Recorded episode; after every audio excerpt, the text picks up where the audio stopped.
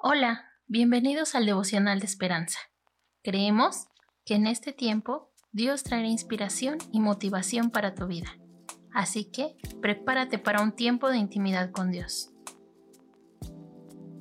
19 de marzo. Deleitarse en el libro, basado en Josué 1, del versículo 1 al 9. Nunca se apartará de tu boca este libro de la ley sino que de día y de noche meditarás en él. El autor nos dice, Sudoku es la palabra que siempre he necesitado, un término japonés que alude a una pila de libros en la mesa de noche, esperando ser leídos. Los libros sirven para aprender o escapar a un tiempo o lugar diferente, y me encantan las delicias y las reflexiones que se encuentran en sus páginas. Por eso, la pila sigue allí. La idea de que podamos encontrar deleite y ayuda en un libro es aún más cierta para el libro de los libros, la Biblia.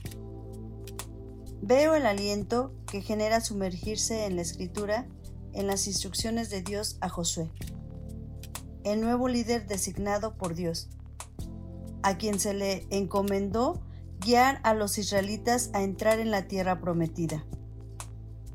Josué versículo 1 al 8. Sabiendo lo difícil que sería, Dios le aseguró a Josué, estaré contigo. Y esa ayuda llegaría si obedecían los mandatos de Dios. Por eso les indicó, nunca se apartará de tu boca este libro de la ley, sino que de día y de noche meditarás en él, para que guardes y hagas conforme a todo lo que en él está escrito. Aunque Josué tenía el libro de la ley, necesitaba consultarlo regularmente para recordar quién era Dios y lo que deseaba para su pueblo. ¿Necesitas hoy instrucción, verdades y aliento? Al leer la escritura, alimentarnos de ella y obedecerla, podemos saborear todo lo que contiene. Basado en 2 de Mateo 3:16. Qué maravilloso es que Dios nos haya dejado un libro con las instrucciones de cómo Él quiere que hagamos las cosas. Oremos.